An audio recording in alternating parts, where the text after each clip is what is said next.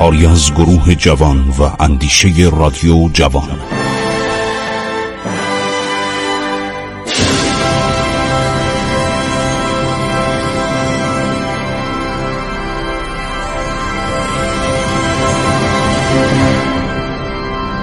بسم الله الرحمن الرحیم. به نام خداوند بخشاینده مهربان شنوندگان عزیز رادیو جوان من خسرو معتزد هستم. ماجرای قتل اسفناک قائم مقام مرحوم و به عرضتون رسوندم. مرد بزرگی بود. بسیار آدم واقع بینی بود. به قول خارجی ها پراگماتیست بود. اون زمانی که گریبایدوف رو کشته بودند قائم مقام در یه نامه نوشت خداوند چه ناسپاسی ما را گرفتار چنین نسلاسی کرده. از ما خود چه کفران در وجود آمده که کیفر آن می‌بریم. عامه و خاصه اهل ایران از دانی و قاسی و مطی و آسی از بادی و حاضر مقیم و مسافر مسلمان و کافر هر یک بشری از شرور این دزد حتی که بیباک درماندهاند هشت کرور و آنچه مقدور بود از تفنگ و توپ و بد و خوب به هوا و هدر رفت. گفت وقتی ما شکست خوردیم در عرشه و جنگ های دوره دوم ایران و روس حالا این پولایی که تا حالا دادیم چهار میلیون داده بودن دیگه. همه به هدر رفت. روسا ممکنه با ما بجنگن دوباره شروع کنن. انشاش خیلی مفصله. نوشته که اینا ممکنه تیغ انتقام در بیاورند و به جای هر نفر هزاران نفر رو بکشند. خیلی نامه نوشته خیلی افسوس خورده.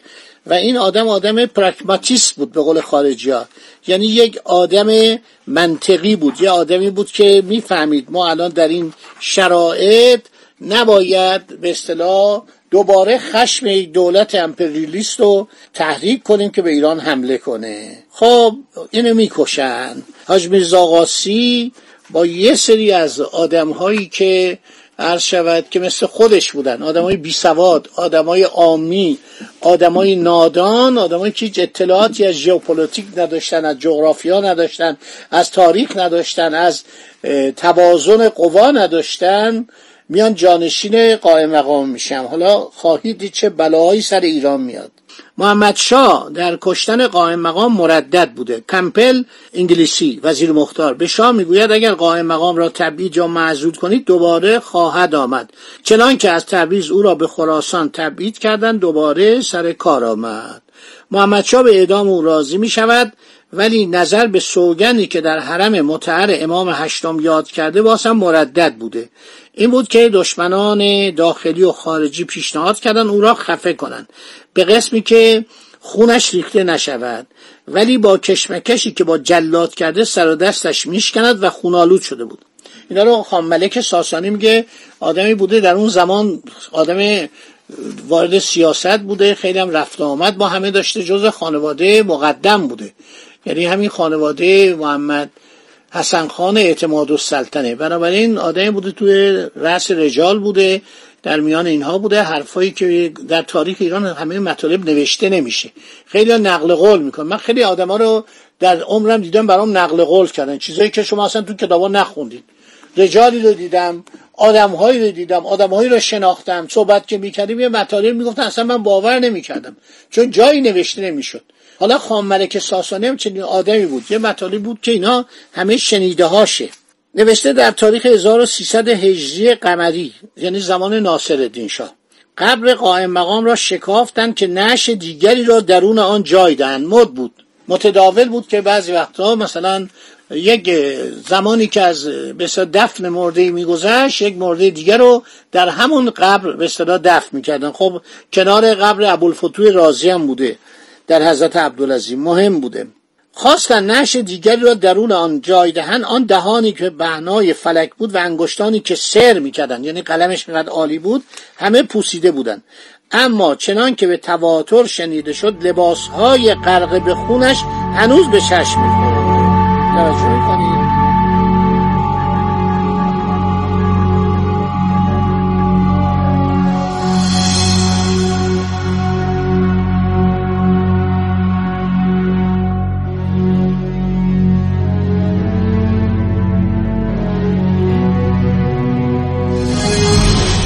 بعضیا در ابجویی از قائم مقام می نویسند و می‌گویند بسیار مغرور و متکبر بود و این غرور بی اندازه باعث فنای او شد. اگر به حقیقت بنگریم این نظر خان ملک ساسانیه. چرا مغرور نباشد و به خود نبالد؟ مگر نه قشون منظم ایران پدید آورده او و پدرش بوده است میرزا عیسی قام مقام. مگر نه سرحد ایران را منظم کرد؟ یعنی چطوری کرد؟ آورد کمش کرد میزانشو. پاسکوویچ مارشال روسی از ترکمنچای می‌خواسته یعنی از میانه. گفته میانه به بعد به طرف بالا تبریز همه مال ما باشه. او آن را به عرس رسانده برده به رود عرس. این من برام تازگی داره.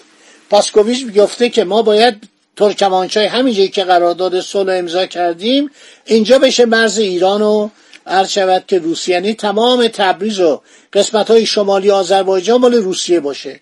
این انقدر صحبت کرد مذاکره کرد که برد به رود عرس رسان. مگر نه قتل گریبایدوف را با فرستادن خسرو میرزا به سن پترزبورگ او رفع و رجوع کرد و نگذاشت که جنگ سوم با روسا آغاز شود؟ مگر نه بعد از وفات خاقان مخفور ایران را از تجزیه شدن به دست پسران نادان فتلیشا نجات داد؟ مگر نه با کوشش بینظیرش محمد میرزا به سلطنت رسید؟ مگر نه سحر قلم و بیانش معجزاشا بوده؟ پس حق داشته به خود ببالد و خدمات که خود و پدرانش به ایران که خانه اجدادی خود می‌دانسته و از بلیاتش نجات داده بود مغرور باشد. این خدمات مغرور باشه حالا بریم مطالب دیگه رو می‌خوام براتون نقل کنم. نظر انگلیسی ها درباره قائم مقام. این هم خیلی جالبه.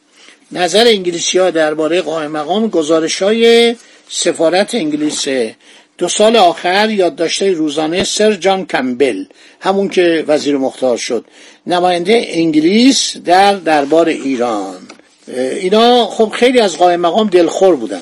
برای اینکه انگلیسی ها می‌خواستن قائم مقام رو سرکوب کنن کنارش بگذارن و محمدشاه در اختیارشون باشه. در اسناد بریتانیا اومده که اللایارخان آصف الدوله وزیر اعظم سابق دایی محمد میرزا متنفس ترین فرد در دربار. میرزا ابوالقاسم قائم مقام پیشکار و وزیر سابق عباس میرزای مرحوم.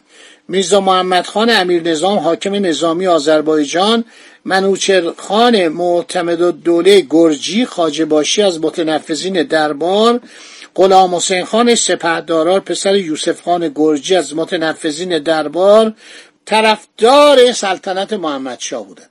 این عده‌ای که اسپردم اینا طرفدار سلطنت محمد شاه بودن مخالفین عبدالله خان امین الدوله وزیر اعظم بوده میرزا ابوالحسن خان شیرازی وزیر امور خارجه بوده میرزا تقی خان علی آبادی نیز با آنها همفکری داشته.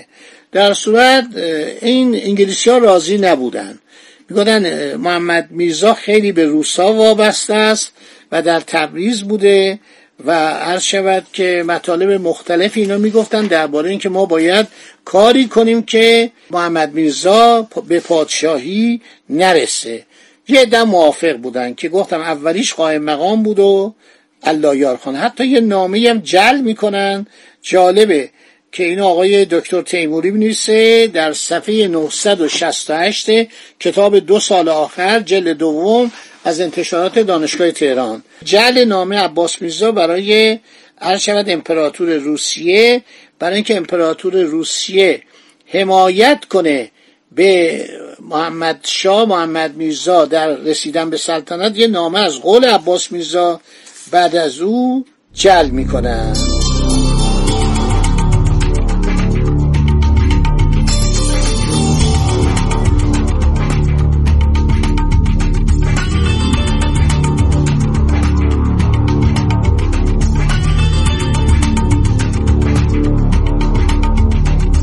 عباس میرزا یکی از مسائل عجیبی رو که بعدها کشف شده در وسیعت نامه واقعی خودش اینو جا میدن.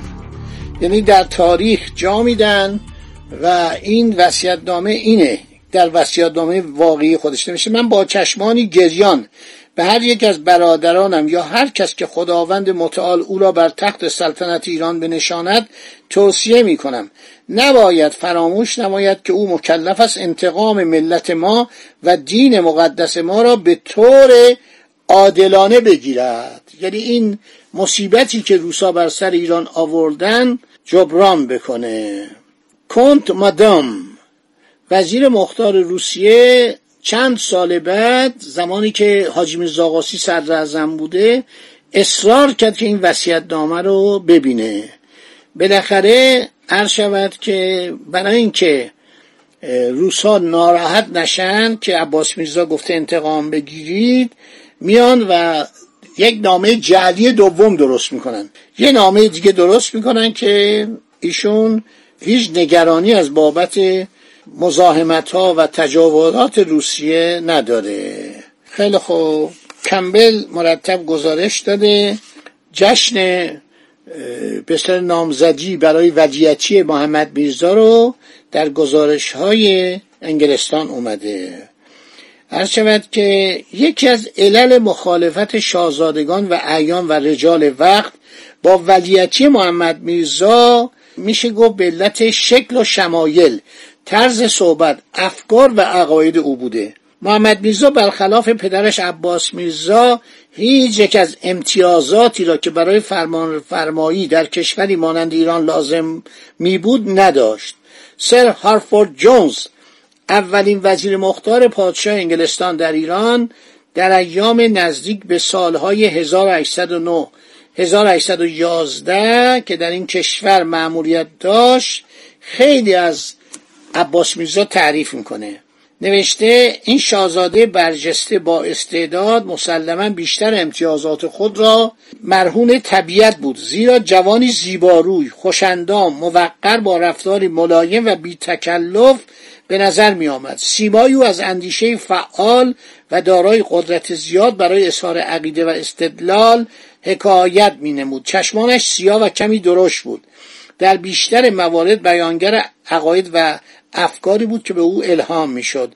رنگ چهره او به رنگ چهره کسانی است که در کشورش سبزه نامیده می شود صدای او ترکیب فوقالعاده از خوشاهنگی و قدرت داشت.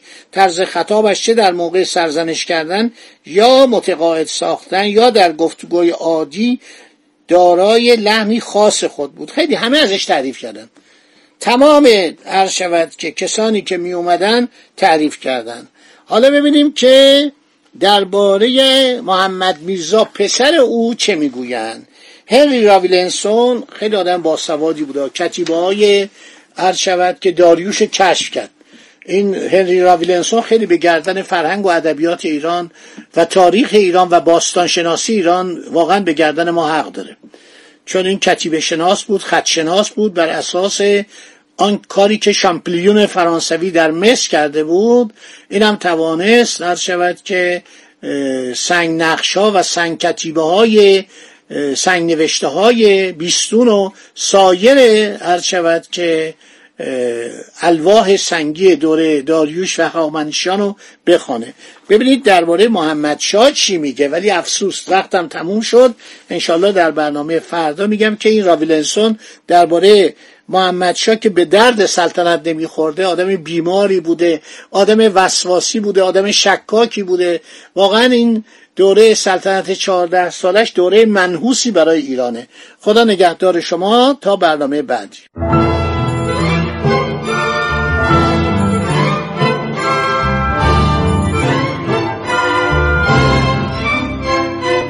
عبور از تاریخ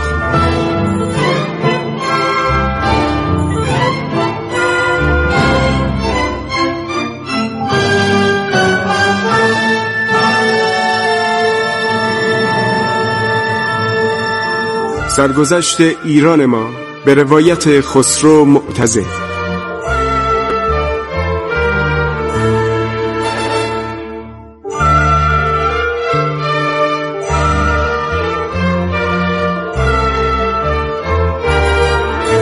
عبور از تاریخ با رادیو جوان.